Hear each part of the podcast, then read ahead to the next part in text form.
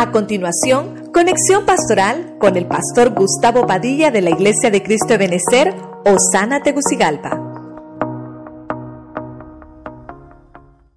La mujer huyó al desierto, donde Dios había preparado un lugar para que la cuidaran durante tres años y medio. Diga conmigo, para que la cuidaran. Oh, hermano, pero no sé si son los mismos de la mañana o de la tarde, somos otros. Diga, para, para que la cuidaran. Eso, eso fue que me abrió el tema, ¿verdad? ¿Cómo es eso que la cuidaran? Entonces, eh, hemos hablado mucho de la escatología, hemos tenido a lo largo de estos siete años, hermano, en el ministerio hablando de escatología, y siempre hay algo nuevo que ver. Y, tantas veces hemos leído Apocalipsis 12, creo que hay un, hay un tema específico de Apocalipsis capítulo 12, creo que se llama la señal de Apocalipsis 12, se llama el tema. Y hemos hablado de la sextuagésima semana de Daniel, hemos hablado del tercer templo, hemos hablado del anticristo, hemos hablado de los dos testigos, hemos hablado un sinnúmero de, de, de temas que están ahí, pero hoy quiero condensarlo con un tema que lleva por nombre evento tribulación 3.5 años. ¿Por qué le puse 3.5 años? Porque solo vamos a ver eventos específicos en medio de la tribulación. Recuerde que eh, la sextuagésima semana de Daniel se compone de tribulación, tres años y medio, y gran tribulación, otros tres años y medio. ¿Me ayuda a orar? Amén. Padre eterno, en el nombre de Cristo, gracias una vez más. Nos permites estar en tu casa hoy por la tarde también, Señor, ofreciendo sacrificio de alabanza. Como dice tu palabra, el sacerdote ofrecerá, ofrecerá sacrificio por la mañana y por la tarde. Y aquí estamos presentándonos como sacerdotes de tu casa y de tu ministerio. Te pedimos que nos hables por tu palabra, que nos abra, Señor, la palabra para entender, Señor, los tiempos. Como dice tu palabra, expertos en los tiempos. Queremos ser como esa tribu de Isaacar Señor, que escudriñaban los tiempos. Ayúdanos, háblanos en el nombre poderoso de Jesucristo. Amén. Y amén. Usted le regala palmas una vez más al Señor Dios Todopoderoso. Bueno, hoy, hoy tengo tiempo. En la mañana estaba así como apresuradito, pero creo que hoy sí tenemos un poquito más de tiempo. Quiero eh, tratar de desarrollar con usted específicamente esto porque a lo largo de todos los temas que le he contado, que desarrollamos de escatología, como que a veces hay cosas que no, que no logramos entender al 100%. Créame que para mí también esto es complicado estarlo entendiendo durante todos los años que hemos estudiado la Biblia. Siempre hay preguntas incógnitas y siempre necesitamos eh, afianzar un poco la palabra, lo que dice la Biblia, ¿verdad? No lo que pensamos los hombres sino lo que dice la Biblia. Y eh, voy a tratar de desarrollar esto. Hay un tema que hablamos anteriormente que se llama la pretribulación, que son 150 días antes de lo que vamos a ver ahorita. Ese tema ahí está, creo que dura como una hora y media, por ahí lo, lo localiza usted en el YouTube. Y hay un tema que se llama la gran tribulación, que esos son 3.5 años y medio después de estos eventos que vamos a ver ahorita. No habíamos hablado específicamente de esto, yo pensé que lo habíamos hablado. Así que me puse a estudiar un poco, se lo traigo condensado y lo vamos a ver con la ayuda del Señor. Eh, en el capítulo 24 de Mateo, Jesús les dice a los discípulos que van a venir tiempos peligrosos, difíciles, tribulacionarios. Y le, y le da muchas pistas a lo que es Israel, lo que es las naciones y lo que es la iglesia. Cuando hablamos de tribulación específicamente, la palabra tribulación significa una pena de una persona. Es un disgusto o una aflicción muy grande que siente una persona. La tribulación es una situación adversa.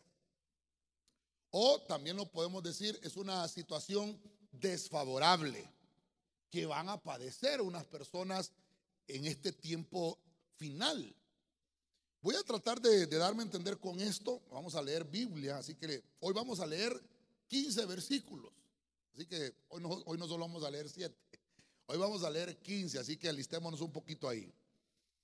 Cuando la Biblia nos habla en Apocalipsis 12 que esta, esta mujer la mandan al desierto para cuidarla, mire qué terrible.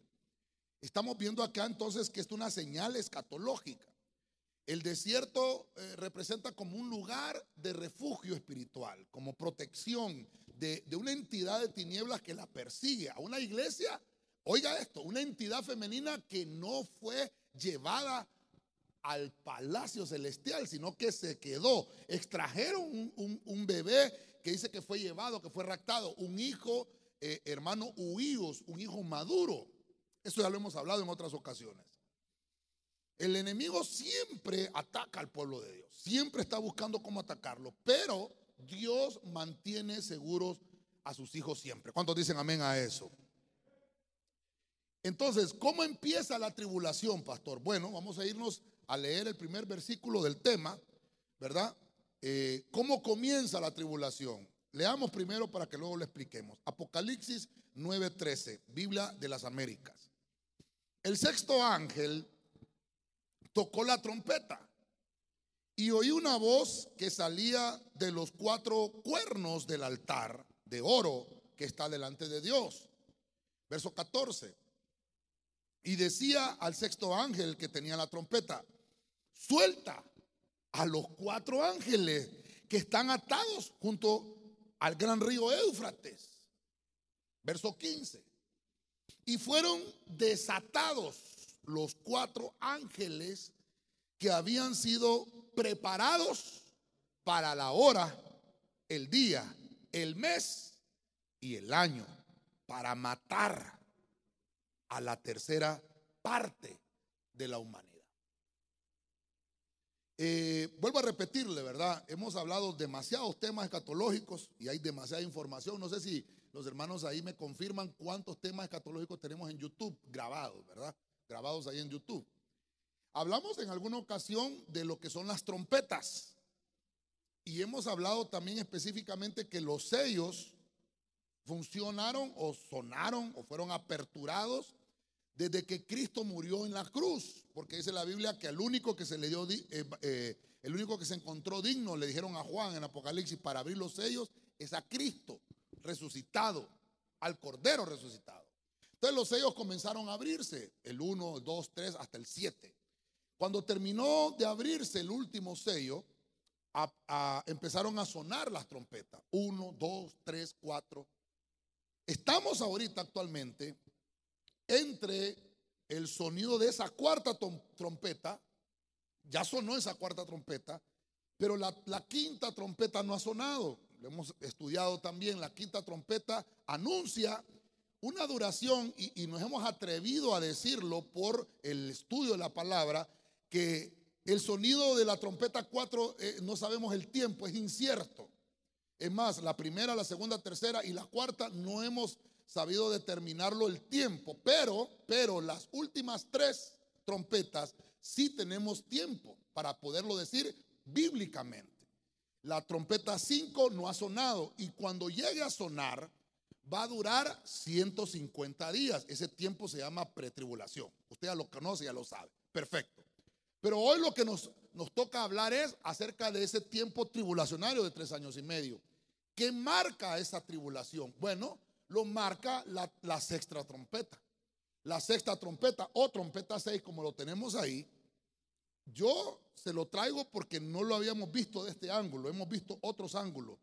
Eh, lo hemos desarrollado en el tema de las trompetas, lo hemos desarrollado en el tema de, del, tercer templo, lo hemos desarrollado en el tema de la sexagésima semana de Daniel también. Pero quiero mostrarle un ángulo que no le había comentado. Esta trompeta suena, papá, suena la trompeta, y se desata, mire usted qué terrible, se desata aflicción, pues ya vimos que tribulación es un tiempo de aflicción desfavorable que vive una persona. Y entonces se desata, hermano, eh, eh, eh, esta aflicción para el pueblo. Y dice que cuando el ángel, que es el, el sexto ángel, obviamente con la sexta trompeta, suena esa trompeta, valga la redundancia, Dice que dentro del altar, donde están los cuernos del altar, el altar de oro, delante de Dios, ahí en el cielo, sale una voz. Y le dice a, ese ángel que sonó la trompeta, suelta a los cuatro ángeles que están atados. Oiga esto. Yo quiero que le ponga atención a esto. Son detalles muy importantes y este punto uno me va a servir para otros puntos que vamos a ver en el desarrollo del tema. Este punto uno me va a durar un poquito de tiempo, así que téngame paciencia. Suena esa trompeta y este ángel, papá, que está encargado de sonar la trompeta, también está encargado de ir a soltar a estos cuatro ángeles. Son ángeles que están atados. Ojo con esto. Son ángeles que están atados y dice la Biblia que estos ángeles los tienen que soltar, están atados en el gran río Éufrates. Yo, mire, traigo algunas fotos, pero si hubiera traído todo como unas fotografías, sería como un documental que tendría que hacerle esto. Pero es interesantísimo. Si usted se va a ver, hermano, las fotos del, río Éufrates, se está secando.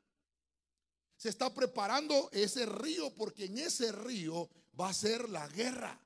Va a haber una guerra, se va a desatar, hermano, como un conflicto bélico. Los, este, ejércitos del oriente van a atravesar ese río. Mire, estudiando este tema, se me abrió otro tema, se me abrió otro y al final, Dios santo, estoy batallando para poderme dar a entender con lo que tengo en mi mente. Que Dios me ayude con esto. Pero este, este ángel desata a estos otros cuatro, o sea que el que los desata tiene mayor rango. El, el sexto ángel tiene mayor rango que estos cuatro. Los desata. Fueron desatados porque estos cuatro ángeles atados tienen una misión específicamente para un, miren lo que dice ahí, para una hora, para un día, para un mes y para un año específico. Ellos están como programados específicamente para hacer una tarea específicamente en ese tiempo de tribulación, cuando suene la trompeta. ¿Qué comienza en ese tiempo? Ah, lo primero, salen a matar. ¿A quiénes, hermano? A los humanos. ¿Cómo comienza la tribulación? No comienza bien. Mire, se lo cuento porque desde que comenzó la pandemia, ya vamos a tener un año, dentro de 10 días creo que ya vamos a tener eh, el año completito, ¿verdad? O sea que si el año dura 365 días, tenemos 355 días de pandemia en Honduras. Muchos hermanos me dijeron, pastor, estamos en la tribulación. Pastor, y mire la marca. Y pastor, y mire. Por... Le digo, hermano, calmado. Ya se le olvidó los estudios de catología. Esto no es tribulación. Este es un dolor de parto. Entonces, se desatan estos ángeles y empiezan a matar la tercera parte de la humanidad. Pregunto, ¿cuántos muertos por COVID van ahorita? No sé si alguien me da el dato, ni me dieron el dato de los temas todavía, estoy pidiendo otro ya. ¿verdad? ¿Cuántos muertos van, hermano? No, en Honduras no, en todo el mundo. ¿Perdón? ¿Cuánto? Cinco millones en todo el mundo. ¿Cuánta es la población mundial? Sáquele usted cuánta es la tercera parte de la población mundial. O sea, el COVID no es la gran tribulación, mucho menos la tribulación. Me estoy dando a entender, solo para que lo entendamos. Estos ángeles van a matar la tercera parte de la humanidad. Ok, estamos claros hasta ahí, ¿verdad? El punto acá es que le voy a leer otros versículos. 9.17 de Apocalipsis. Le dije que este punto era largo. Y yo sé que ahorita pues no hay tiempo que me esté esperando otro culto enfrente y por eso estoy predicando con libertad. Mire lo que dice 9.17 de Apocalipsis. Vamos a leer la versión palabra de Dios para todos. Oiga este versículo. En mi visión vi los caballos y sus jinetes con armaduras rojas como el fuego, azules como el jacinto y amarillas como el azufre. La cabeza de los caballos parecía de león y de su boca salía fuego, humo y azufre. Verso 18. La tercera parte de los seres humanos murió a causa de estas tres plagas que salían de la boca de los caballos. Entonces, por eso es que en el, subtítulo del, del primer punto le puse tres plagas. El COVID-19 es una epidemia, es una plaga terrible. pandemia. No son estas que están todavía profetizadas en Apocalipsis. Yo se lo he predicado. Cuando suene la quinta trompeta, dice que le van a entregar las llaves a Apolión. Apolión es un dios griego que se le conoce como el dios de las epidemias. Quiere decir que se va a desatar una gran pandemia que va a durar 150 días, lo que dice la Biblia, cinco meses. No es el COVID. Es otra pandemia, peor.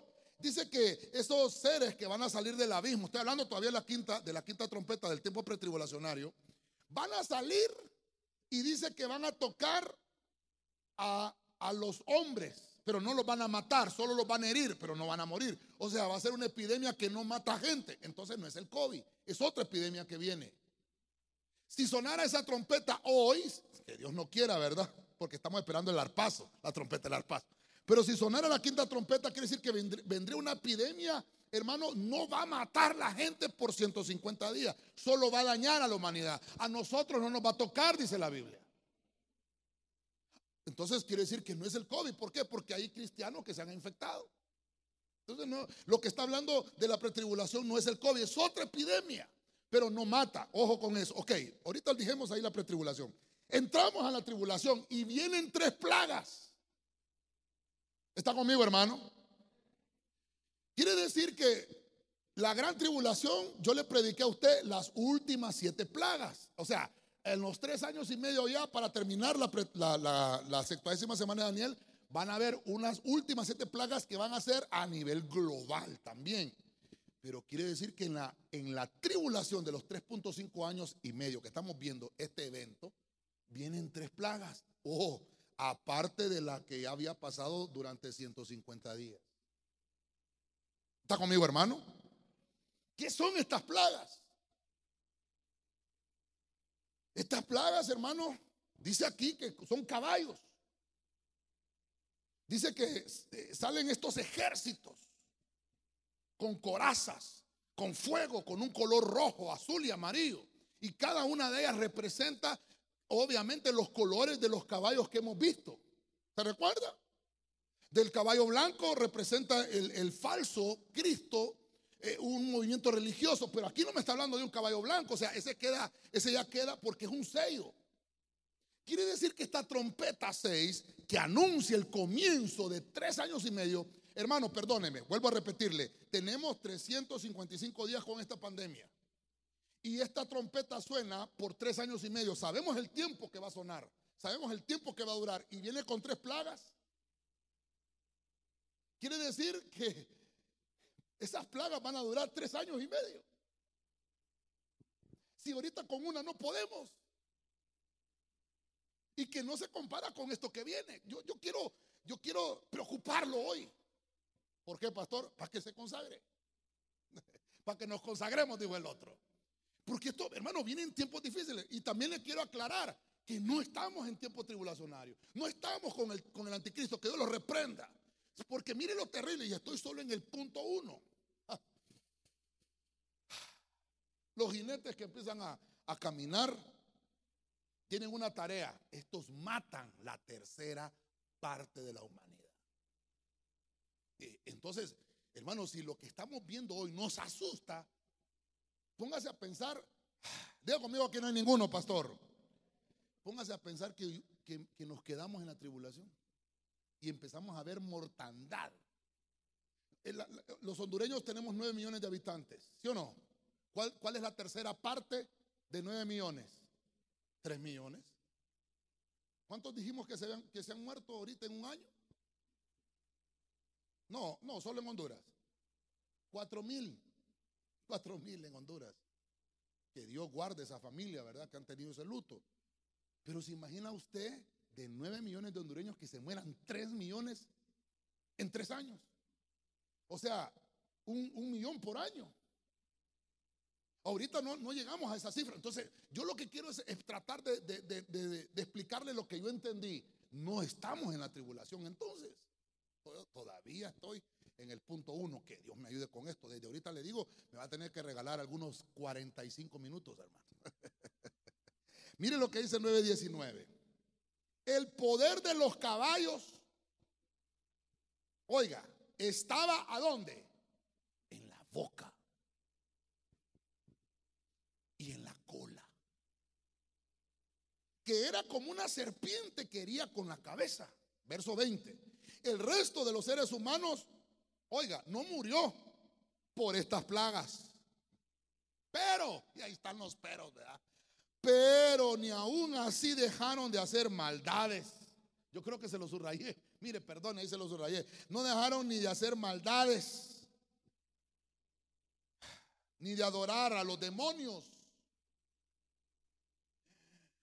ni a los ídolos que habían hecho de oro, plata, bronce, piedra y madera. Específicamente, la Biblia es específica. Los cuales no pueden ver, ni oír, ni caminar. Verso 21. Todo el verso se lo subrayé. Tampoco dejaron de cometer asesinatos. Ah, abortos. De eso está hablando ahí. No dejaron de cometer asesinatos ni se apartaron de la brujería, ni de sus pecados sexuales, ni de sus robos. Vuelvo a repetirle. Mire, tan, se lo voy a poner así tan cerca como estamos. Estoy todavía en el punto uno, hermano. Que Dios me ayude con esto. Si suena la trompeta 5, viene una plaga de 150 días. Y suena la trompeta 6 y vienen tres plagas terribles que son estas. Que van a matar la tercera parte de la, unidad, de la humanidad. Si fuera hoy la quinta trompeta, esperaríamos estos eventos dentro de 150 días. Ok. ¿Será que eso que dice ese versículo? Yo no le había leído en una prédica estos versículos a usted. Se lo estoy leyendo hasta hoy. ¿Será, hermano, que, que, podríamos decir, si hay gente que está asesinando hoy? Claro. Hay gente que está haciendo brujería hoy. Claro. Hay gente que está, hermano, haciendo pecados sexuales hoy. Claro que sí.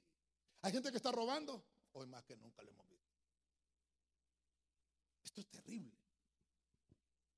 Entonces, si se, da cuenta, yo quiero que, nos sumerjamos en el, en el contexto bíblico de la pudredumbre que va a haber en la gran tribulación. Y en la tribulación, obviamente. Esto es complicado, hermano. Ay, mire, tengo que decirle un montón de cosas, pero ya llevo casi 23 minutos en esto, hermano. Es importante recordar de todas las tribulaciones que el Señor nos ha librado y que nos va a librar a nosotros del tiempo final. Por eso le estoy comentando esto, porque lo que viene es horrible y lo que le vengo a decir es, hermano, Dios nos está librando de esa tribulación. Usted y yo somos salvos en el nombre de Jesucristo. Dele palma fuerte al Rey de la Gloria. A su nombre. Avancemos rapidito, hermano. Mire, tengo que decirle los cuatro jinetes, los cuatro puntos cardinales y, hablarle de la muerte de la tercera parte de la humanidad. Ya no me dio chance. Así que avanzamos, porque ya me tomé mucho tiempo. Hay más temas que vamos a ir desarrollando más adelante, no se preocupe. Apocalipsis 12, 14. Traducción del lenguaje actual. Pero Dios le dio a la mujer dos grandes alas de águila para que escapara volando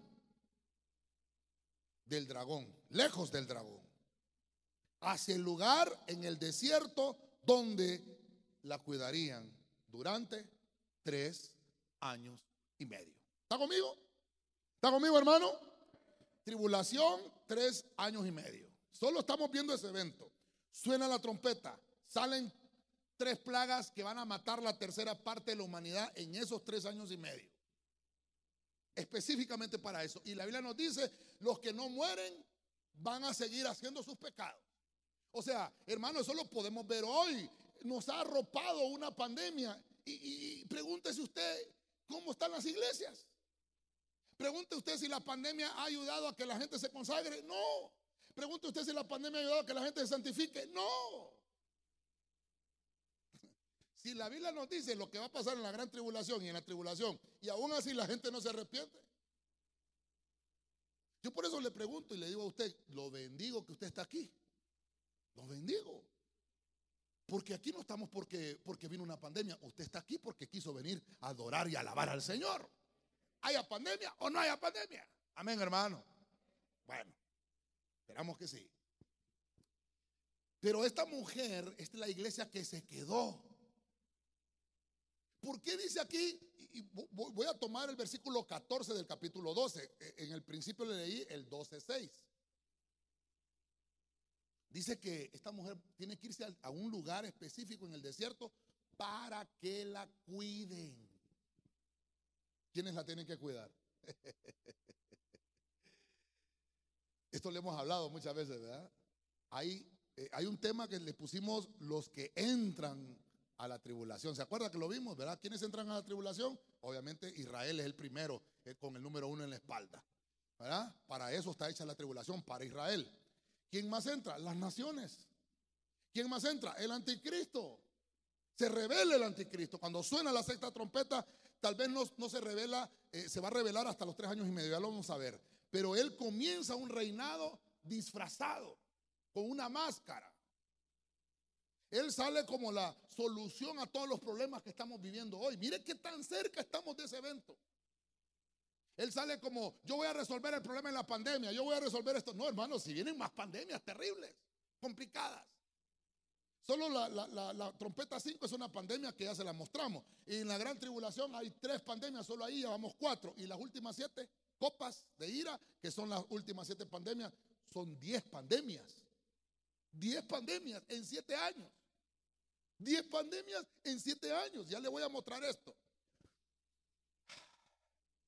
Entonces, el evento de la tribulación está marcado por tres años y medio. El anticristo está gobernando. Se soltaron estos ángeles que están en los cuatro puntos cardinales. Surgen estos caballos, son potestades espirituales que surgen y que dicen que tienen poder en la boca y en la cola para infectar a los humanos a tal grado que muere la tercera parte de los humanos. Entonces estos tres años y medio, hay una parte de, una iglesia que se quedó y están todos estos eventos. Mire, solo estamos en el segundo punto todavía y yo, creo que ya me di a entender de la gravedad de esto. Entonces la iglesia tiene, esta iglesia, perdón, esta iglesia que se quedó, usted no, Usted es iglesia que se va con el Señor, es iglesia que se casó con el rey. Pero hay una iglesia que se quedó, entonces dice que la regresan y, le dan alas del águila que le ayudan a volar para llevarla al desierto. Muy similar a lo que pasó con el pueblo de Israel en Egipto. Cuando leemos en Hebreos, hay una Biblia que dice que Jesús lo sacó, así dice esa Biblia. Con, con las alas del águila lo saqué de la tierra de esclavitud y lo llevé volando por el desierto. Muy parecido a lo que le pasó a Israel. Igual, igual. Único que ahora está hablando de una entidad llamada iglesia. La tienen que cuidar. ¿Quiénes la tienen que cuidar? ¿De qué la tienen que cuidar? Esa es la pregunta. Bueno, la tienen que cuidar, ya vimos, de esos caballos que vienen ahí, furiosos, rojos, azules y amarillos, con tres plagas terribles que iban a matar a la humanidad. Eso sí va a ser, eso, eso sí va a ser terrible. No va a haber vacuna que cure esas plagas. No va a haber gobierno que pueda manejar esa pandemia. Hermanos, y ahorita con lo que estamos viviendo, ¿qué complicaciones? No hay equipo de protección. Una mascarilla no hay. Hermano, van a empezar las clases eh, ahorita. Perdone que me meten eso, hermano, perdóneme, soporteme. Mañana lunes comienzan las clases eh, eh, en las escuelas de nuestro país. Mañana, sin un plan de educación. Sin un plan de perdóneme, hermano. Usted sabe que no somos políticos. No aprendimos. No tuvimos, ya le digo, vamos a cumplir un año de la pandemia y no hay un plan, no hay una planificación. Hermano, va a caer la gran tribulación. Y no solo en Honduras, va a ser a nivel mundial. Hermano, va a destruir. Lo que se avisora, hermano, mire, por eso es, consagrémonos, hermano, porque lo que se avisora es terrible. Mire, le voy a leer, eh, leímos 12, 14, mire, le voy a leer el 12, 12. Voy a leer el 12, 12. Mire lo que dice. Por lo cual, Regocijaos, cielos, y los que moráis en ellos. Ay de la tierra y del mar. Porque el diablo, que el Señor lo reprenda, oiga lo que dice, ha descendido a vosotros con gran furor, no con gran favor, no, no, no, con gran furor, sabiendo, sabiendo que tiene poco tiempo. ¿Por qué? Porque la trompeta suena y dura tres años y medio. ¿Está conmigo, hermano? Verso 13. Cuando el dragón vio que había sido arrojado a la tierra, persiguió a la mujer que había dado a luz al hijo varón. Aquí se me estrapó otro tema y vamos a desarrollarlo, si Dios lo permite, más adelante. Pero mire qué terrible. El dragón fue tirado a la tierra. ¿En qué momento? Cuando suena la trompeta. Seis. Cuando se habilitan los tres años y medio de tribulación. Mire, viene, por si fuera poco, por si fuera poco las tres plagas. Mandan al, al uñudo. Así decía mi abuelita. Mandan al uñudo por si fueran pocos las tres plagas. Vuelvo a preguntarle yo, ¿quiere estar usted ahí, hermano?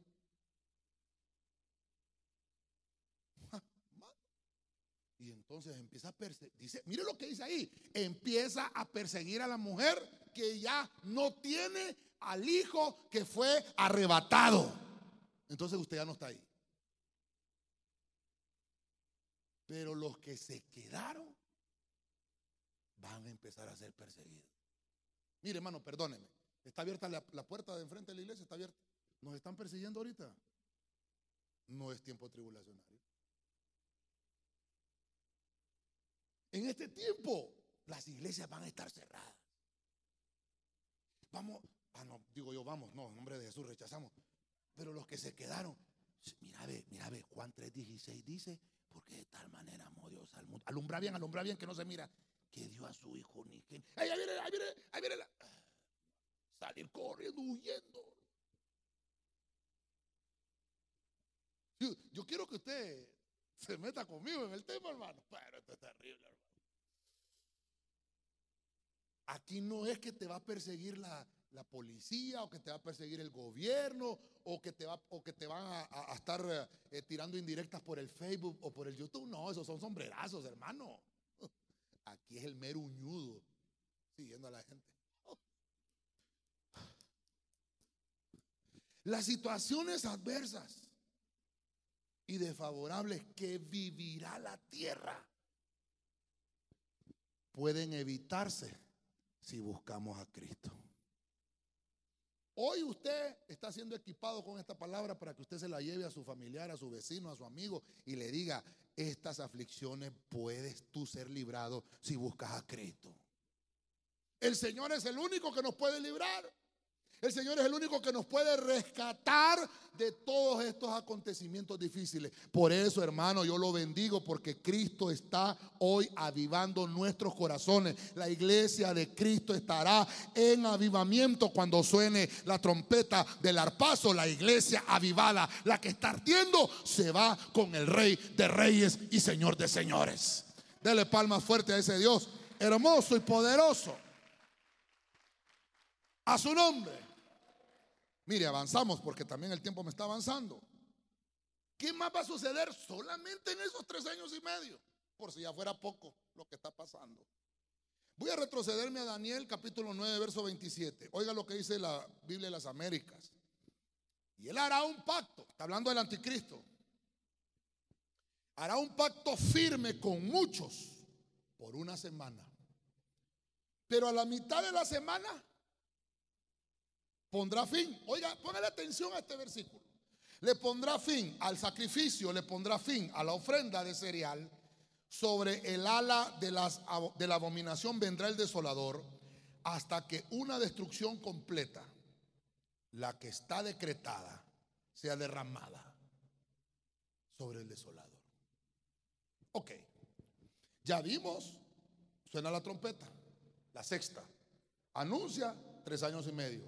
Salen las tres plagas. Se desatan los cuatro ángeles que, que están atados para ese día específico, el Éufrates. Luego anuncian que botan del cielo al dragón y cae en la tierra y persigue a la mujer que ya dio a luz. La persigue. Se muere la tercera parte de la humanidad en esos tres años y medio. Y por si fuera poco, hay un ser o un personaje que se llama el anticristo, el antiungido, el que está en contra de Dios. ¿Dónde empieza a funcionar? ¿Dónde es su debut? Cuando suena la sexta trompeta. ¿Cuánto tiempo va a gobernar? Tres años y medio. Porque ahí dice que va a firmar un contrato por siete años. Pero a la mitad, tres años y medio. Se va a quitar la máscara, se, se enmascara. Eso lo encontramos en Daniel, que Daniel es el apocalipsis del Antiguo Testamento. Entonces, en otros estudios, perdone que vengan a mi memoria, pues, pero ya los hemos predicado. Hay un estudio que se llama La Primer Bestia. Ahí puede ver usted todos estos detalles, detalladamente quién es el anticristo. Y si por si no lo entiende, todavía hay cuatro temas más que le pusimos la sombra del anticristo. Hay cuatro temas más ahí. Específicamente estudiamos ese personaje, qué características tiene, qué es lo que hace. Y dice la Biblia que este ser, hermano, mire, mire, póngale atención a esto. Dice que él a la mitad de la semana, o sea, cuando termine, cuando, cuando termine la sexta trompeta, le va a poner fin, póngale ojo a esto, le va a poner fin a qué? A la ofrenda. ¿De dónde? Del templo, que no está todavía. Tenía que haber puesto este punto más adelante, ahorita me di cuenta de eso. Pero ahí me perdona, ya lo vamos a, ya lo vamos a arreglar bien. Entonces le pone fin a la ofrenda y dice que en el ala de las abominaciones, esto ya lo hemos visto, creo que en un tema, no sé si traje la fotografía, no lo traje hermano, traje otra, pero bueno. En, en, uno de los temas que hablamos en el tercer templo, hay una ala del templo, una parte del templo donde se va a levantar una abominación. Estaba tratando de, de entender un poco, porque si digo yo, si sonara la trompeta hoy, dentro de 150 días suena la sexta y se desatan todos estos eventos catastróficos y el anticristo se, se manifiesta, firma un pacto de paz por siete años. Pero ¿por qué paz? Es que la gente va a querer seguridad, paz y seguridad. Y yo le conté a usted, creo que se lo conté del año pasado, eh, en la última semana de enero se iba a reunir esta gente, el Foro Mundial Económico. Este hombre que usted ve ahí se llama Klaus, pero no es Santa Claus.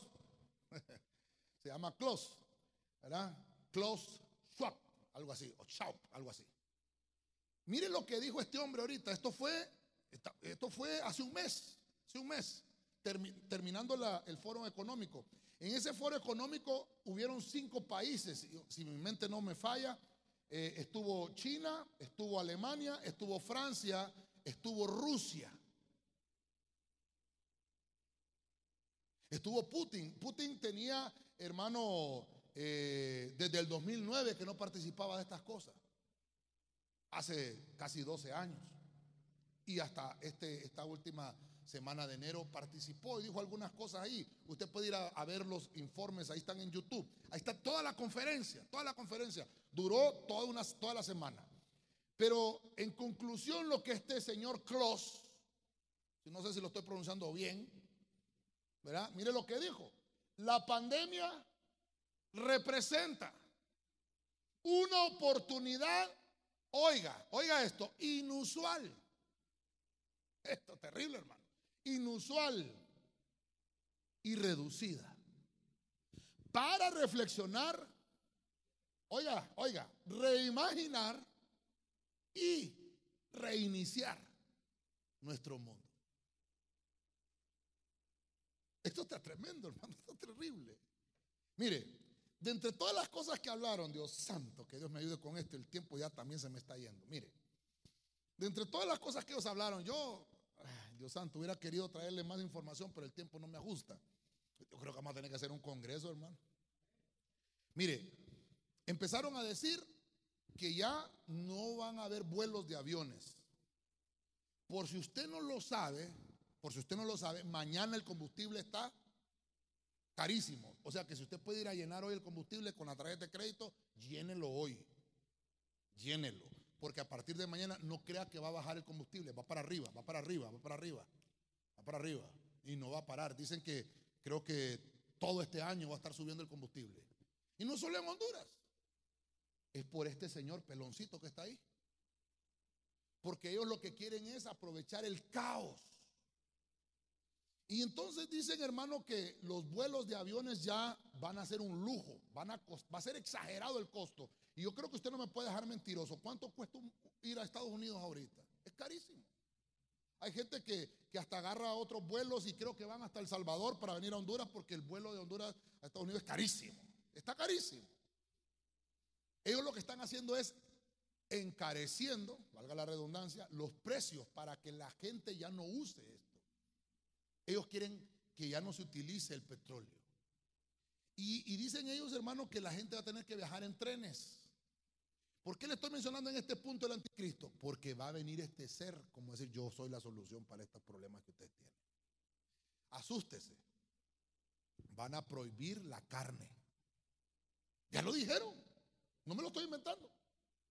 ¿Sabe qué es lo que están haciendo?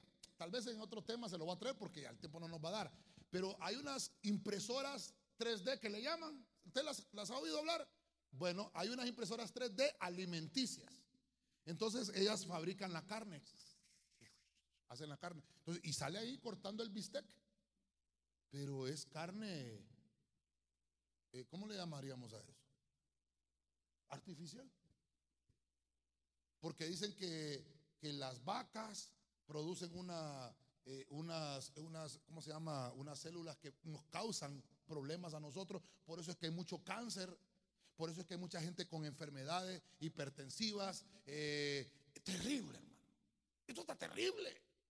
Yo no quiero comerme esa carne artificial, hermano. Ahorita voy a ir a volar una hamburguesa, Antes de que me manden una carne de plástico. No me, perdóneme, hermano, pero yo no estoy engañándolo. Es cierto. Y hay muchas cosas que están haciendo ellos ahí. Y, asústese, el gobierno que no se ajuste a estas normas no tiene ayuda. Entonces, ¿qué cree que va a pasar? No, claro. Le están preparando el escenario al anticristo. Está terrible esto, pastor. Está terrible, hermano. El anticristo es la primer bestia mencionada en la Biblia. Hay un tema ahí específico que llama la primer bestia. Vaya, mírelo.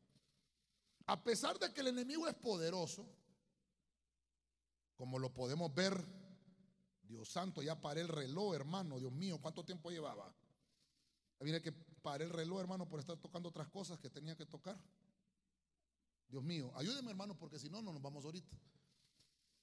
Le decía que a pesar de que el enemigo es poderoso, como lo podemos ver, por la condición de nuestro mundo,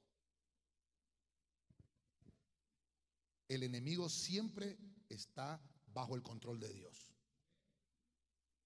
Entonces, si ahorita estamos viendo esto nosotros, me huele a azufre. Por allá anda el anticristo. España fue otro de los países que participó de este foro. Bueno, este señor es el presidente, este señor, este señor es el que, el que fundó e, ese foro económico. El rey Carlos de, de España es otro que lo secunda. Ahora está Putin metido en el asunto. Están los chinos metidos en el asunto, los alemanes, los franceses. Bueno, eh, eh creo que se llama, ¿verdad? Eh, Emmanuel Ecron, el, el, presidente este de, Francia, creo que es, ¿verdad? Macron o Macron, ¿cómo se llama, hermano? Ah, Macron. Macarrón le iba a decir yo, hermano.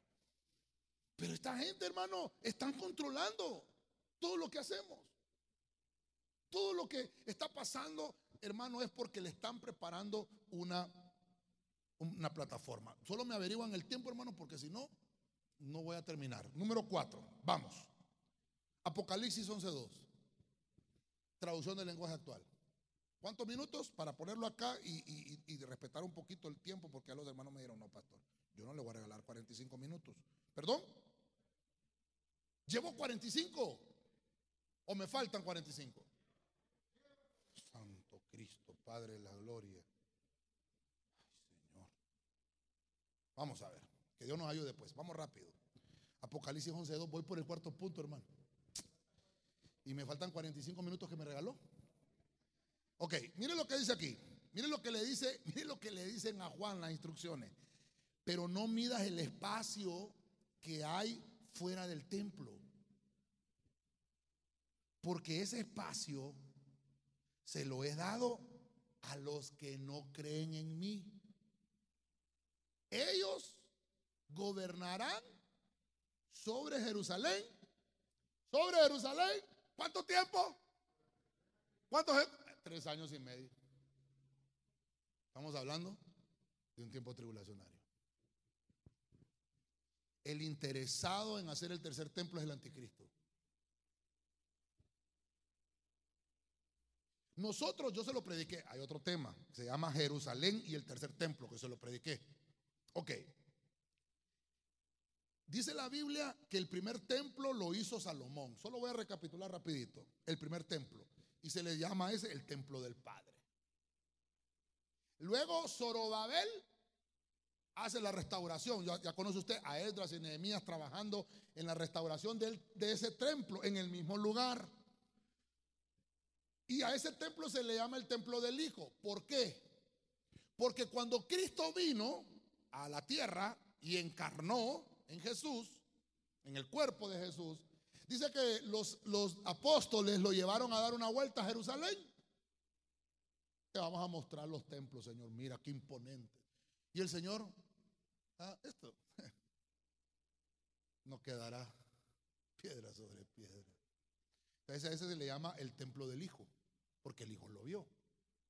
El templo restaurado de Zorobabel, que en ese entonces cuando Cristo lo fue a ver, Herodes también había prestado eh, dinero financiado para que se mirara más bonito. Le habían colocado un águila, hermano. O sea, habían hecho cosas desastrosas. A los 70 años después de Cristo, ese templo fue derribado. Mire lo que le quiero mencionar. Cuando, cuando Zorobabel da la orden de restaurar el primer templo, ya no había arca del pacto. Ojo con eso, no había arca del pacto. Quiere decir que no estaban las tablas de la ley, no estaba el maná y no estaba la vara de Aarón. Ya no estaban. Pero aún así restauraron el templo. ¿Está conmigo, hermano? Cuando Cristo fue a Jerusalén y vio ese templo, no había arca del pacto. Hoy en día están buscando el arca del pacto, no la van a hallar. No está. Le recomiendo el tema del tercer templo otra vez. Ok. ¿Qué es lo que está pasando ahora en Israel? Ellos ya tienen listo todo. El candelabro, el altar del lavacro, el lavacro en el atrio, el altar del sacrificio que está en el atrio, tienen lista la mesa, los panes eh, sin levadura que, están allá dentro del lugar santo, el, candelabro que va en el lugar santo, el altar del incienso que está en el lugar santo, pero en el lugar santísimo, ¿qué es lo que va? El arca del pacto. Pero como no está, ¿y, qué problema hay? No hay problema para hacer el templo. Zorobabel ya lo hizo y lo restauró sin arca. ¿Está conmigo, hermano? Entonces, en cualquier momento, si sonara la trompeta hoy, trompeta 5, Dentro de 150 días arman el tercer templo así, en tres días. Rapidito, ponen las paredes, pu, pu, y le ponen un techo, pu, y en tres días ya está armado. Y ponen todos los elementos que ya le mencioné, sin arca. Sin presencia, porque dice la Biblia que Dios dijo, yo no habito en templos hechos por manos humanas. Entonces el anticristo, en este tiempo de tribulación, arma el templo con todos estos efectos que le vengo poniendo, que ya no va a haber carne, que ya no va a haber esto, que ya no van a haber aviones, que ya no van a haber cosas, que van a haber epidemias, que van a haber pandemias. Con todo esto, dice la Biblia, eh, no quiero abundar en esto, pero dice la Biblia que este, este hombre de iniquidad del anticristo se va a ir a sentar allí en el trono del templo. Cuando eso suceda, la iglesia no está. No debe estar.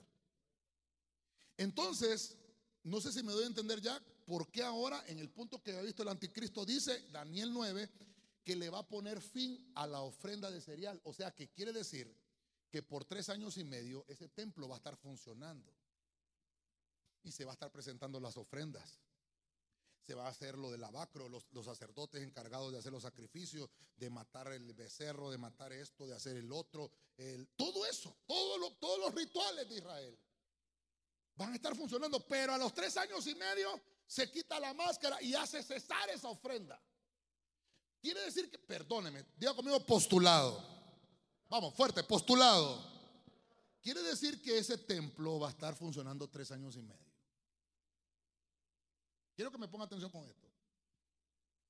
El tercer templo es una iniciativa del mal. Porque sabe que la tribulación es específicamente para Israel. Y para seguirlos teniendo engañados, les pone su templo, que es lo que ellos quieren.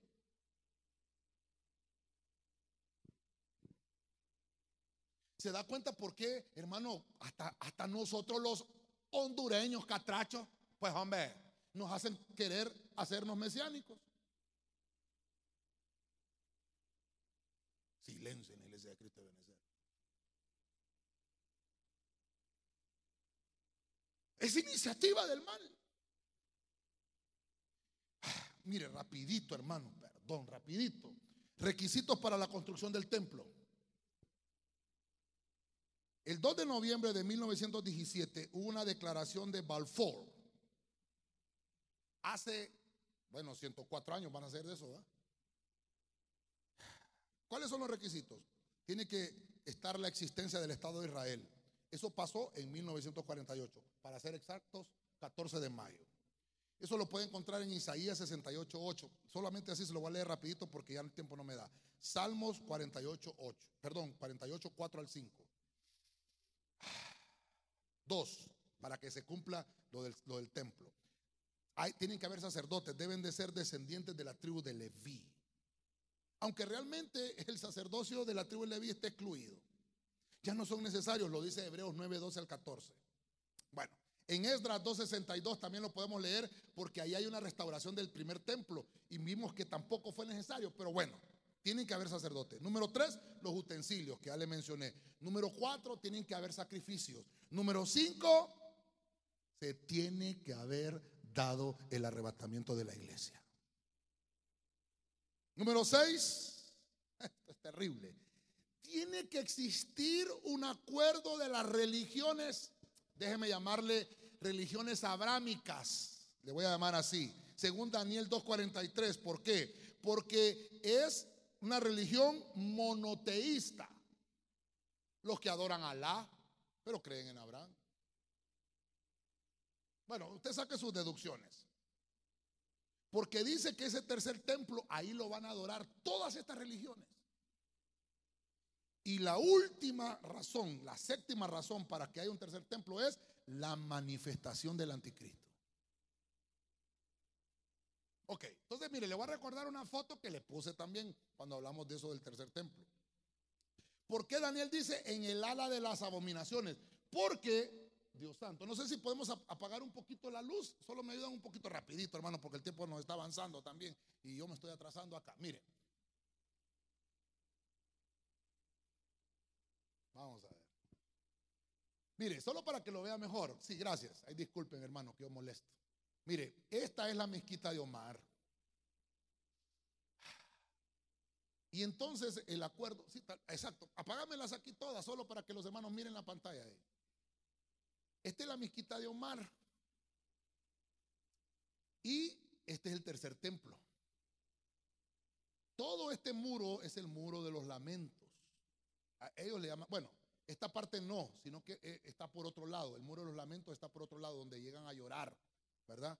Pero todo este muro puede, eh, está obviamente todavía, eh, hay cimientos de esto todavía. Lo que, lo que como ponemos como un postulado es que todo esto es donde le van a dar el área para hacer el tercer templo que están pidiendo los, los israelitas por iniciativa del maligno. Pero en Daniel hay una profecía que dice que en el ala derecha hay una abominación. ¿Cuál es la ala derecha? Esta es la, esta es la derecha, viéndolo de este lado, del templo. ¿Y cuál es la abominación? Este obelisco que usted ve acá. Eso lo predicamos allá por, el, uh, creo yo que hace unos tres años, cuando hablamos del tercer templo. Entonces lo que van a levantar es un obelisco. Quiere decir que la mezquita de Omar representa las eh, religiones islámicas. El tercer templo representa las religiones israelitas y algunas eh, iglesias que todavía son como mesiánicas, ¿verdad? Bueno, ya mencioné, ¿verdad? Bueno. Y esta, este, este obelisco, famosísimo aquí en Tegucigalpa también, representa un falo. Ya, hermanito, prendamos las luces, gracias. Representa un falo. Representa la iglesia imperial. El que tengo oídos para oír que oiga. Entonces van a estar en ese mismo lugar las tres más grandes religiones a nivel mundial representadas en ese lugar. Y por eso es que la Biblia le dice, dice capítulo 9 de Daniel, es una abominación en el ala derecha del templo. Entonces quiere decir, porque los, los, islámicos no quieren votar la mezquita de Omar, para ellos es un sacrificio. Dentro de esa mezquita de Omar, hermano, dentro de esa mezquita de Omar, acá lo que está es la piedra, lo que está ahí en el centro del domo, es la piedra donde Abraham sacrificó a Isaac. Eso es lo que está ahí. Ay, hermano, tengo que decirle muchas cosas, pero el tiempo ya me, me, agarró. Apocalipsis 11.3. Biblia latinoamericana. Yo enviaré. Oiga lo que dice el Señor. Palabra del Señor. Yo enviaré a mis dos testigos. Vestidos con ropa. Esta versión me, me, jaló las orejas, hermano. Vestidos con ropa de penitencia ¿Para qué? Para que proclamen mi palabra. Durante 1260 días. Esa versión así dice. Otras versiones dicen durante tres años y medio. Ok. ¿Está conmigo, hermano? ¿Está conmigo, hermano? Ya vimos qué sucede en ese tiempo tribulacionario. Suena la sexta trompeta, sueltan a los cuatro ángeles de los cuatro puntos cardenales salen estos caballos con, tres plagas que matan la tercera parte de la humanidad. Eh, son tres años y medio donde envían las alas del águila para que la mujer que se quedó, una iglesia pueblo que no fue arrebatada, que no se purificó, que no se santificó, se quede en ese templo tribulacionario y le mandan unas alas de águila para que la cuiden por esos tres años y medio. Luego vemos un anticristo que también es, en ese tiempo se le ha dado para que él firme por siete años el pacto de paz, pero a los tres años y medio lo rompe. Luego vemos entonces que se empieza a construir el tercer templo. ¿Quién es el encargado? El anticristo. Él es el que está interesado. Es una iniciativa del mal durante esos tres años y medio. ¿Y qué más va a pasar cuando suene la sexta trompeta? El Señor envía a los dos testigos. Entonces, específicamente estos dos testigos vienen a proclamar la palabra del Señor.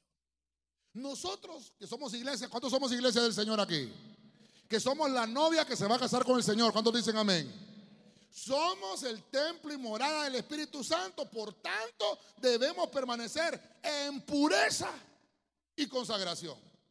En la mañana hablamos de los investimentos, ¿así?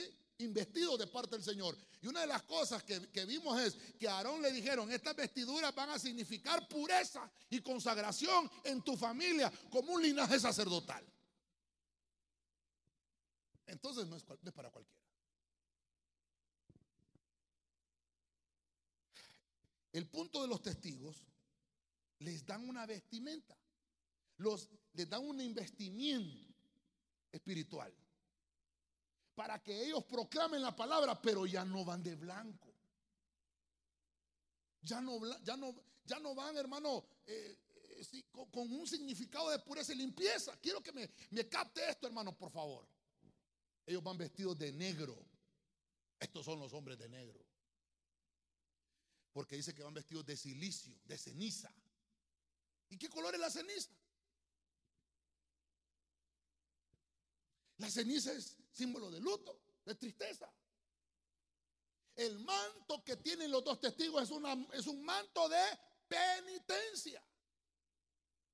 Quiere decir que los que se quedaron en ese tiempo tribulacionario están cumpliendo una penitencia, que es lo que le leí al principio. Todo el que se quedó ahí, hermano, le quitaron los rangos. Pastores se van a salvar, ya lo vamos a ver al final. Se van a salvar, pero los rangos se los quitaron. No va a tener el, no va a tener eh, eh, el mismo, el mismo rango espiritual. Uno que fue arrebatado a uno que fue a lavar sus vestiduras. Vuelvo a repetir, uno que fue a lavar sus vestiduras. ¿Por qué? Porque estaban llenas de penitencia.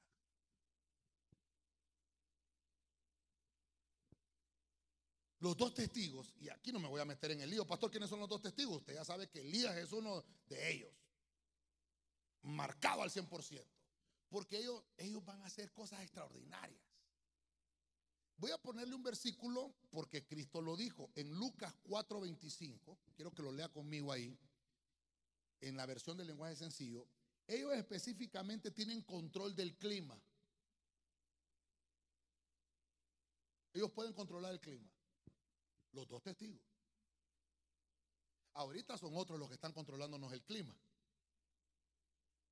Qué calor ha hecho hoy, hermano. ¿Te acuerdas? E-, el domingo pasado, qué frío, hermano. Y este domingo, calor, pastor. Y el otro domingo, a saber cómo va a estar la cosa, hermano, no se sabe. Porque yo le digo a los hermanos, ¿qué profesión esa de ser meteorólogo? Uno puede mentir o fallar y no pasa nada.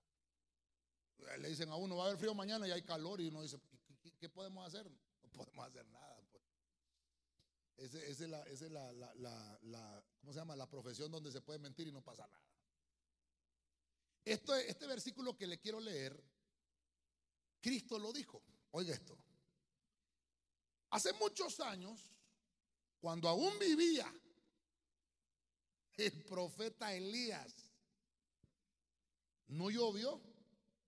Durante durante. Y la gente se moría de hambre. No sé si está sumando usted todo lo que estoy poniendo ahorita yo, ya las tres plagas, el, anticristo, el templo, esto, el otro, el pecado de sexo, el pecado de... Súmele ahora que por si fuera poco, vienen estos dos testigos a cerrar el cielo. Si Elías ya lo hizo en un antiguo pacto, no va a poder hacer ahora. Estoy tomando a, Elías, pues, porque usted está todavía ahí. ¿Quién es el otro testigo, pastor? Bueno, tomemos a Elías, porque él ya lo hizo por tres años y medio. Figura, sombra de lo que va a suceder en la tribulación. Tres años y medio sin llover, hermano. Sí, imagínate Tegucigalpa sin lluvia, tres años y medio. Ay, pastor, muy jalado ese versículo yo le subrayé ahí, no llovió. No llovió, tres años y medio no llovió. Pastor, muy jalado. Bueno, váyase conmigo. Apocalipsis 11:6. Siempre el lenguaje sencillo. ¿Qué pasó? ¿Cuál es el trabajo de estos testigos? Estos vienen a proclamar la palabra, a, a, darle la palabra a Israel para que se conviertan porque están en un tiempo de penitencia. Para que entiendan de una vez por todas que lo que hicieron está mal. Dice Apocalipsis 11, todo Apocalipsis 11 habla de los dos testigos. Miren lo que dice el 6. Ellos, está hablando de los dos testigos, tienen poder para hacer que no llueva. Durante, ¿cuánto hermano? ¿Cuánto hermano? No, durante los tres años y medio que van a estar profetizando. También tienen poder, por si fuera poco, el agua que queda en los ríos se vuelva sangre. Y para hacer que la gente de este mundo sufra toda clase de terribles males y puedan hacerlo cuantas veces quieran. ¿Quiere conocer los dos testigos de usted, hermano? Oh, hermano de Jesús, no los quiero conocer. Allá en el cielo cuando lleguen de regreso, pero aquí en la tierra no. Por si fuera poco las cosas que están pasando en otros tres años y medio. Y de remate, dijo aquel, ¿verdad? Vienen los dos testigos. Sin llover. Y haciendo males. Eso es lo que dice ahí. Tienen potestad. Y, de remate, hermano, y de remate el agua va a ser sangre. No llueve del cielo y el agua que queda acá se convierte en sangre. Ya hay lugares donde el agua es roja. Y, lo que han detectado los científicos es que abajo del agua hay como fisuras en las placas tectónicas y, lo que sale es como, como la lava que hay dentro de esas placas tectónicas, que es un, es un químico, obviamente, azufre y todo eso, y hace que cambie el color del agua. Sí, ya lo entendieron, pero eso va a pasar en la tribulación. El hecho que lo entiendan no quiere decir que, que lo pueden revertir o que lo pueden detener. Esto va a estar complicado, hermano. Esto va a estar complicado, hermano.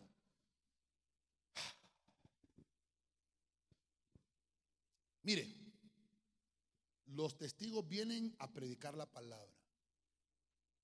Hoy en día, hermano, yo le dije a usted, vamos a cumplir un año esta pandemia y cómo se ha predicado la palabra en las redes, hermano. Pero la gente no la oye. No la oye. No sé, perdóneme, no sé si cuando sea la gran tribulación todavía el canal de Benecer Osana va a estar abierto. Voy a buscar la predica que el gordo. Está. No, no lo dijo el gordo, lo dijo la Biblia. Ahí estaba en la Biblia, hermano. No cesemos de predicar la palabra en todo tiempo, hermano. Hemos sido delegados por el Señor para anunciar la verdad. No cesemos de predicarlo. Yo, yo, estoy tratando de trasladarle esto a usted para que usted se lo traslade a otros y que puedan venir al arrepentimiento. Que no esperemos, mire, a mí, a mí me da tristeza cuando hay hermanos que me dicen, bueno, pastor, como usted nos enseñó ahí en la, en, la escatología, dicen que todavía se puede salvar uno ahí, ahí me salvo, pastor. Y yo lo volteo a ver y digo, este no tiene magnitud ni sabe lo que va a suceder en la tribulación. ¿Será que yo no me he dado a entender? Entonces traté de traerlo. Y digo, que Dios me ayude con esto para que de alguna manera entendamos, hermanos, si ahorita que, ahorita que estamos en esta pandemia, qué difícil es que la gente venga a la iglesia. ¿Qué cree usted que va a pasar ahí? Con tres plagas encima y con los dos testigos puyándolos ahí, hermano. Para que se arrepientan. Hermano, oiga la palabra, hombre. Apague ese teléfono, hermano. Oiga la palabra. ¿Dónde va a pasar eso? Ni señal va a haber, ni wifi. No va a haber lluvia. Hermano, van a escasear los alimentos. Por eso le hablé lo del Foro Económico Mundial. Le están planificando fabricar su alimento. Si no hay agua, se mueren los animales. Si no hay agua, no hay cultivos. Por eso es que ahora hay los, eh, los eh, eh, ¿cómo se llaman? Los, las frutas modificadas genéticamente. Por ahí andaba un video, que todavía no, no sé si será real, pero dicen que eh, eh, el, hielo que estaba cayendo en Texas le, pusieron fuego y, dijeron que era plástico. Perfecto. ¿Y, el frío de dónde lo saca? Y el frío era de plástico. No sé, por eso digo, yo no creo, no sé si será cierto, porque cualquiera puede tomar un plástico y hacer una prueba. Que esto está complicado, complicado, hermano. Estamos viviendo tiempos engañosos. Cualquiera dice una cosa, hermano, y, todo el mundo le cree. ¿Qué va a pasar? ¿Qué va a pasar en la tribulación con este tipo de acontecimientos? Mire, voy a ir eh, aterrizando un poco con esto. Váyase conmigo aquí. Apocalipsis 7:3. Prat, versión Prat, Biblia moderna Prat diciendo, hmm, oiga esto, no dañéis la tierra, ni el mar, ni los árboles, hasta que hayamos sellado a los siervos de nuestro Dios en sus frentes. Verso 4. Ponga la atención a este versículo, hermano. Y oí el número de los sellados, que era 144 mil sellados, ojo, de entre todas las tribus de Israel. Estos son judíos, ¿Usted es judío, hermano? Entonces no estamos ahí. Póngale ojo a esto. Ya hablamos de que suena la trompeta y específicamente es un trato para Israel, para los judíos. Hay gente que quiere buscarse de ser, hermanos, son con gran cara de maya que tienen y dicen que son israelitas, hermano, qué gran cara de maya que tienen, hermano. Bueno, si quieres ser israelita, mire, mire lo que va a suceder.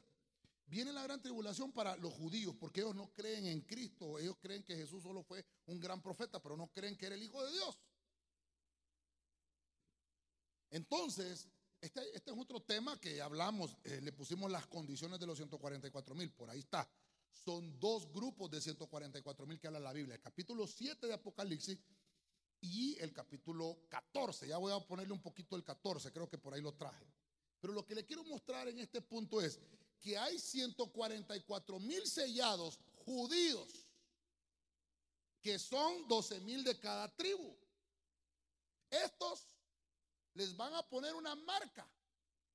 Yo le puse marca de salvos. ¿Por qué? Porque dicen, no vayan a tocar ahorita ni el mar, ni la... No lo vayan a tocar porque ya vimos que están en los cuatro puntos cardenales. Hay cuatro ángeles atados que los van a desatar cuando suene esa sexta trompeta. Entonces, Quiere decir que el Señor quiere proteger a ese pueblo para que no los dañe. ¿Está conmigo, hermano? ¿Está conmigo, hermano? Pónganles un sello. Entonces dice, no lo vayan a, ni a los árboles, no lo vayan a dañar hasta que hayamos sellado.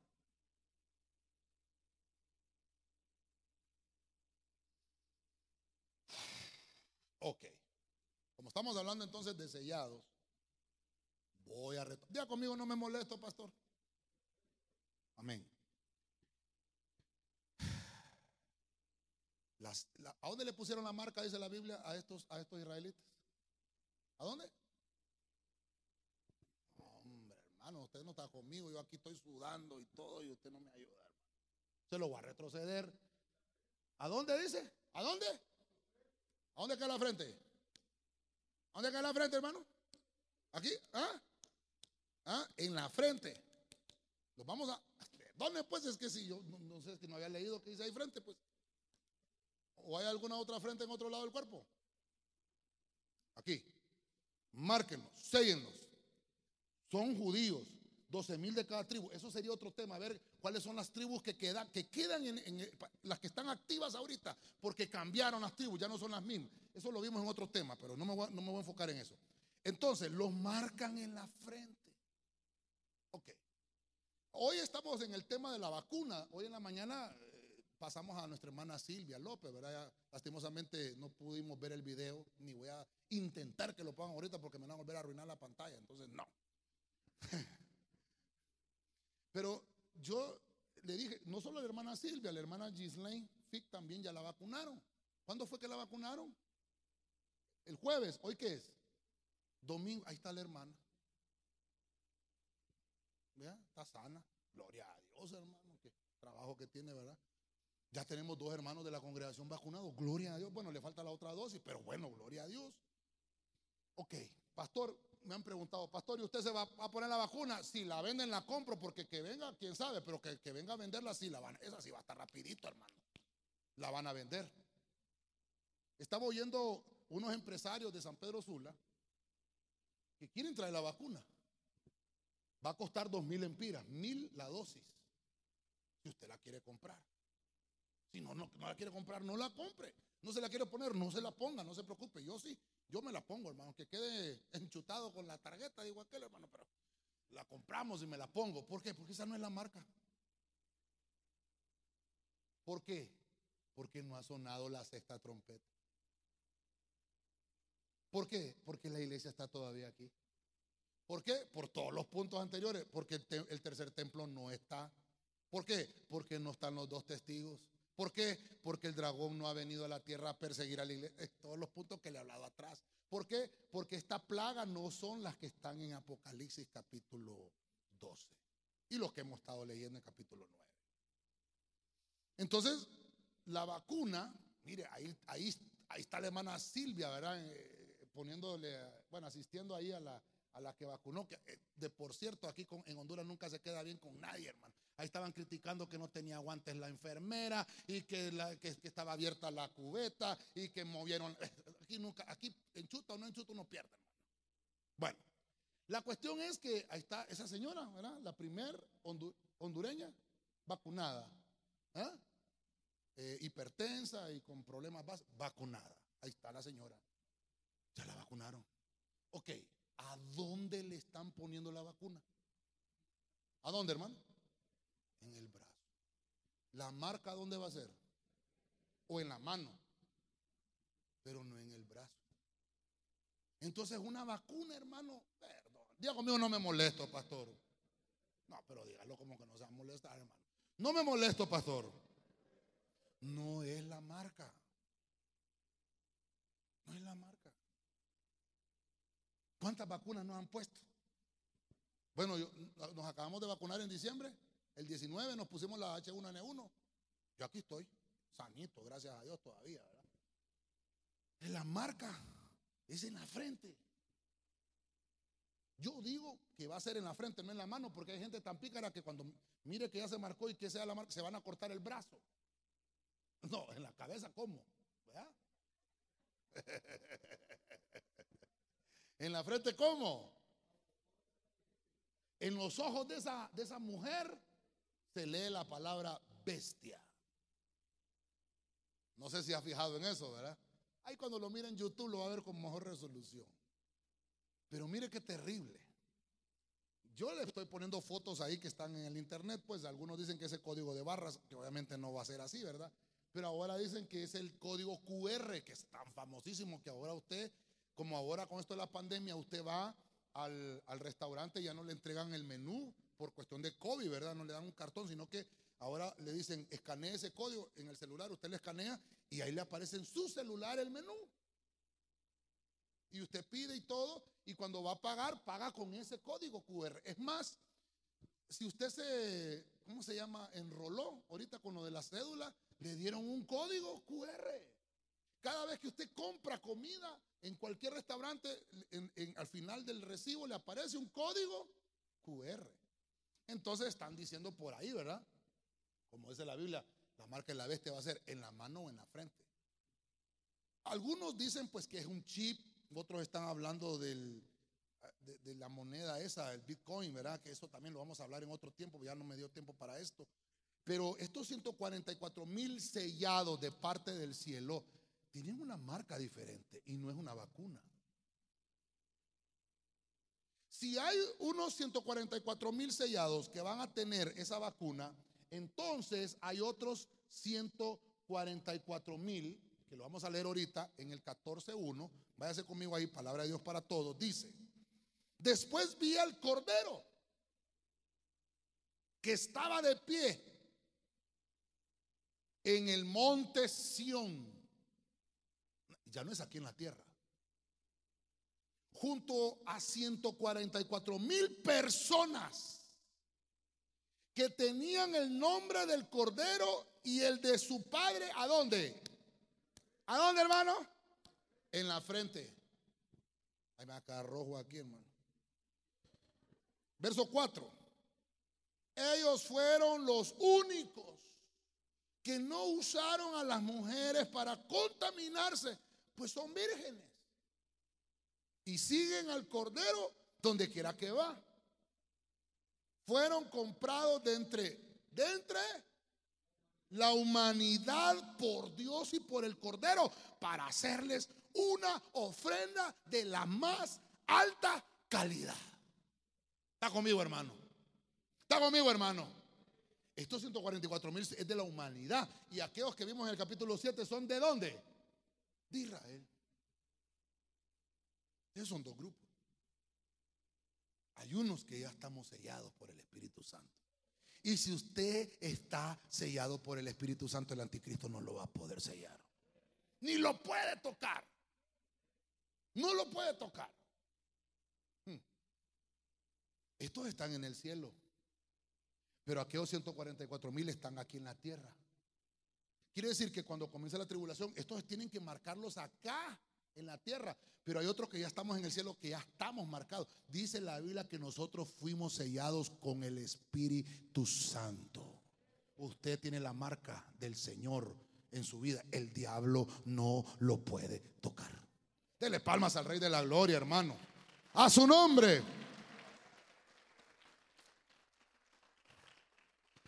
Termino. Estoy que termino, que termino y que termino. Apocalipsis 11:13. No sé si decirte que me ayudes con el piano porque vas a estar bastante tiempo tocando el piano, pero no sé si querés. Ese me hizo el del piano, se me escondió. Allá está. 11:13, Biblia latinoamericana. O un último evento de, la, de los tres años y medio de la tribulación.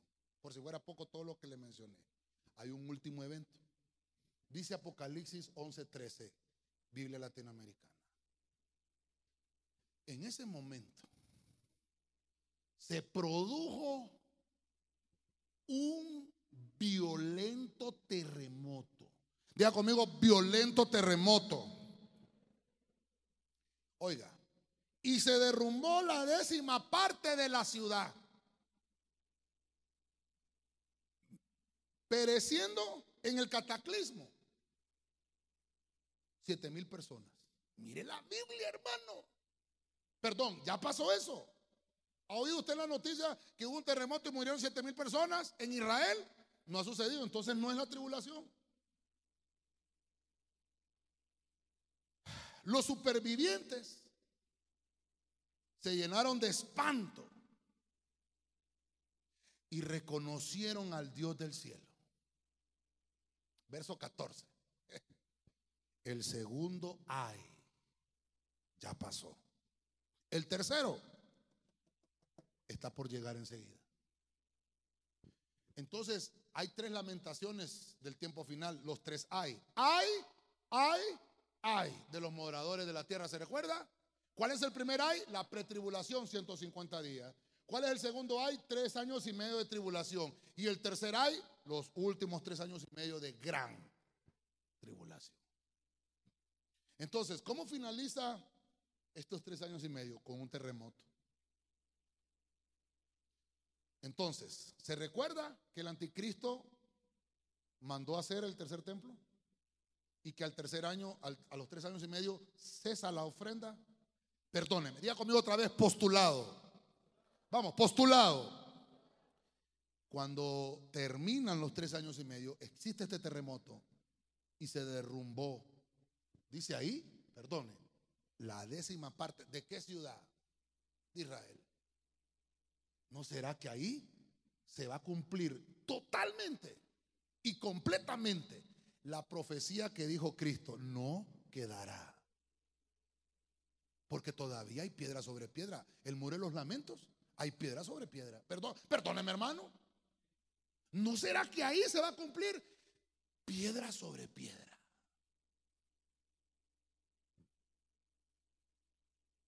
Hmm. Mire, mire. ¿Se da cuenta todas las noticias que van a ver en esos días de la, de la tribulación? ¿Se da cuenta todas las noticias que van a ver? Lo que estamos viviendo, hermano, no se compara con eso, hermano. Lo que estamos viviendo, hermano, yo le decía a usted, han habido años sin favor, sí, pero vaya a mirar a la mujer del flujo de sangre. Esa mujer, esa mujer sí sabe lo que es tener años sin favor. Nosotros, hermano, estamos vivos con salud, gracias al Señor. Miremos el lado lleno del vaso. El mal debe ser conquistado y las personas deben de ser ganadas, no por la fuerza, sino por la aceptación del señorío de Cristo. Ok, dice ahí, los supervivientes de ese terremoto dijeron, no hombre, el Señor existe. Ojalá, hermano, que no tenga que venir un terremoto para que digamos, ay Señor, sí, no, hermano. Qué fácil ahí, ¿verdad? Un terremoto, ay, sí existe el Señor. No le conté yo, pues, que una señora allá en el 2009, a las 2 de la mañana el terremoto, hermano, y la señora salió en la calle y cinco, ay Señor, perdona. Ahí sí dijo la señora, hermano, yo le había predicado el Evangelio por años. Ahí está la pastora, no sé cómo se llamaba, ya creo que murió, ¿verdad? La señora ya. Ya se la llevó el Señor, hermano. Yo le predicaba, vaya a la iglesia conmigo, no me. Y vino un terremoto, hermano, y salió la señora. Padre Santo, te entrego mi vida. Y yo dije yo, una señora, un terremoto la tuvo que. Entonces yo ya sé lo que es, perdón, yo ya he visto cómo una persona por un terremoto puede aceptar al Señor. Yo ya lo he visto. Perdone, ¿a quién le gustan los terremotos aquí? Ay, hermano, no hay donde poner el dulce uno, hermano. Se imagina un terremoto y que mueren siete mil personas. Hoy sí me ayudas con el, por favor, te dije, ¿verdad? bueno, gracias, papá, yo sé que molesto mucho. Eh, tal vez solo apagamos un momentito las luces ahí, por favor, ahí disculpen que moleste. Quiero terminar con esto. Quiero explicarme o darme a entender específicamente esto, esta hora que usted me ha... No, más de una hora, hermano, que me ha aguantado. Hemos manejado la línea del tiempo. Hoy no use la pizarra. Vimos que comienza los tres años y medio acá. Nosotros estamos acá, mire hermano, acá estamos todavía. Mire lo que falta para que pase eso feo que le acabo de mencionar. Después de esos 150 días que se llama pretribulación. Suena la trompeta número 6. Y obviamente salen esas, esas plagas, tres plagas terribles, esos caballos azules, rojos y amarillos. No son movimientos políticos, hermano, por el que está pensando política ahí. Después nos señalan que obviamente esa trompeta durará tres años y medio. Luego lo que podemos ver entonces es que se habilita un tiempo para que el anticristo gobierne por un corto tiempo, aunque el anticristo no se ha dado a conocer al mundo. El mundo no sabe que es el anticristo. El mundo se va a dar cuenta aquí que es el anticristo. Vimos el, cuarto punto que es eh, que el, el, anticristo es el encargado, por eso está interesado en el tercer templo, porque él, él le va a poner fin a la ofrenda que se va a estar haciendo en ese templo. Cuando el templo comience a hacerse, va a ser específicamente en el tiempo tribulacionario. Número 5. Entonces Dios envía a los dos testigos. Que yo creo que este tema vamos a tener que tocarlo específicamente bien, bien eh, detallado. Pero el Señor manda específicamente a estos dos testigos para esos tres años y medio. Estos, estos dos testigos los mata el anticristo aquí a los tres años y medio. Ahí los mata. Ahí los mata. Vemos que hay 144 mil sellados en la tierra, en la tierra que son israelitas. Pero hay otros 144 mil, que es un número eh, simbólico de todos aquellos que no se contaminaron. Y, tal vez no lo repetí, pero lo voy a aclarar. Que dice que no se contaminaron con mujeres que son vírgenes. No está hablando de que, ay, pastor, yo ya que soy casado, entonces no puedo. No, no, no. Está hablando de un sentido espiritual. Gente que nunca se contaminó con entidades femeninas aquí en la tierra y cometieron este tipo de, cosas hablando de espiritualmente. Está hablando de 144 mil sellados vimos que entonces finaliza el segundo ay. ¿Cuál es el primer ay? El primer ay es acá en la pretribulación en los 150 días. Pero estos tres años y medio es el segundo ay. Por eso termina diciendo el segundo ay ha terminado. ¿Cuándo termina? Cuando se derrumba acá la décima parte de Israel. Y yo pienso como un postulado que hemos puesto es que ese día se derrumba completa y totalmente el templo en Israel. Amén y amén. Ayúdenme con las luces. Solo quiero hacer una, pequeña conclusión para darme a entender lo que hemos hablado. Hemos, hemos visto eh, solamente, mire, tal vez me tardé más de lo que me tenía que tardar, pero así eh, rápidamente hemos hablado de algunos eventos. No hemos visto en la totalidad ni, específicamente qué está sucediendo, pero sí, por lo menos de una manera general, un vistazo general. ¿De qué? Del evento tribulación 3.5 años. Solamente esos 3.5 años, hermano, es para que le entreguemos nuestra vida a Cristo hoy. ¿Qué pasa? El primer punto, suena la trompeta número 6. ¿Qué es lo que pasa con la trompeta número 6? La trompeta número 6, hermano, trae tres grandes plagas que van a matar la tercera parte de la humanidad. Son soltados los cuatro ángeles de los puntos cardinales, los que están eh, ahí rodeando el Éufrates, dice la Biblia. El punto número dos, vimos también que eh, son anunciados tres años y medio, específicamente. ¿Por qué? Porque estos tres años y medio nos hablan de que a la iglesia que se queda, a esa entidad que se queda, le dan un tiempo de sustento, donde hemos, predicado que también hay algunos ministros que van a, regresar glorificados a darle sustento a esta entidad. Igual son enviados los testigos y también algunos tienen el postulado de decir que los 144 mil también van a poder ser utilizados en esta manera para sustentar a esta entidad que se quedó en este tiempo tribulacionario. Luego, el punto 3, vimos la manifestación del anticristo, aunque no se revela, pero firma el pacto por siete años, diciendo que a los tres años y medio él va a romper ese pacto. El punto 4 vimos que el encargado de hacer el templo es el, anticristo, es una iniciativa del mal. La primera bestia que es el anticristo y obviamente no lo mencionamos, pero la segunda bestia es el falso profeta que junto con el anticristo están en ese funcionamiento de los tres años y medio. No lo mencioné en la segunda bestia porque hay un tema específico del falso profeta ahí también que usted lo puede encontrar. Número 5, vemos los dos testigos. Estos dos testigos, hermano, eh, uno de ellos que es Elías, que ya lo tenemos identificado al 100%, el mismo Cristo dijo, Elías hizo que no lloviera por tres años y medio. Y vemos que Juan se lo, vuelve a repetir en el Apocalipsis y dice que ahí va a haber un tiempo donde ellos van a tener la potestad, si quieren hacer llover o no, por tres años y medio. Y convertir el agua en sangre y provocar muchos males en la humanidad. Esto va a ser en los tres años y medio de tribulación. El punto 6, los 144 mil sellados. Hay dos grupos, los que están en Apocalipsis 7, ¿verdad? Que son aquellos hermanos que eh, son sellados, que son israelitas, sellados, pero que están en la tierra y lo sellan antes de que empiecen a dañar la tierra, el cielo y las aguas y también los árboles.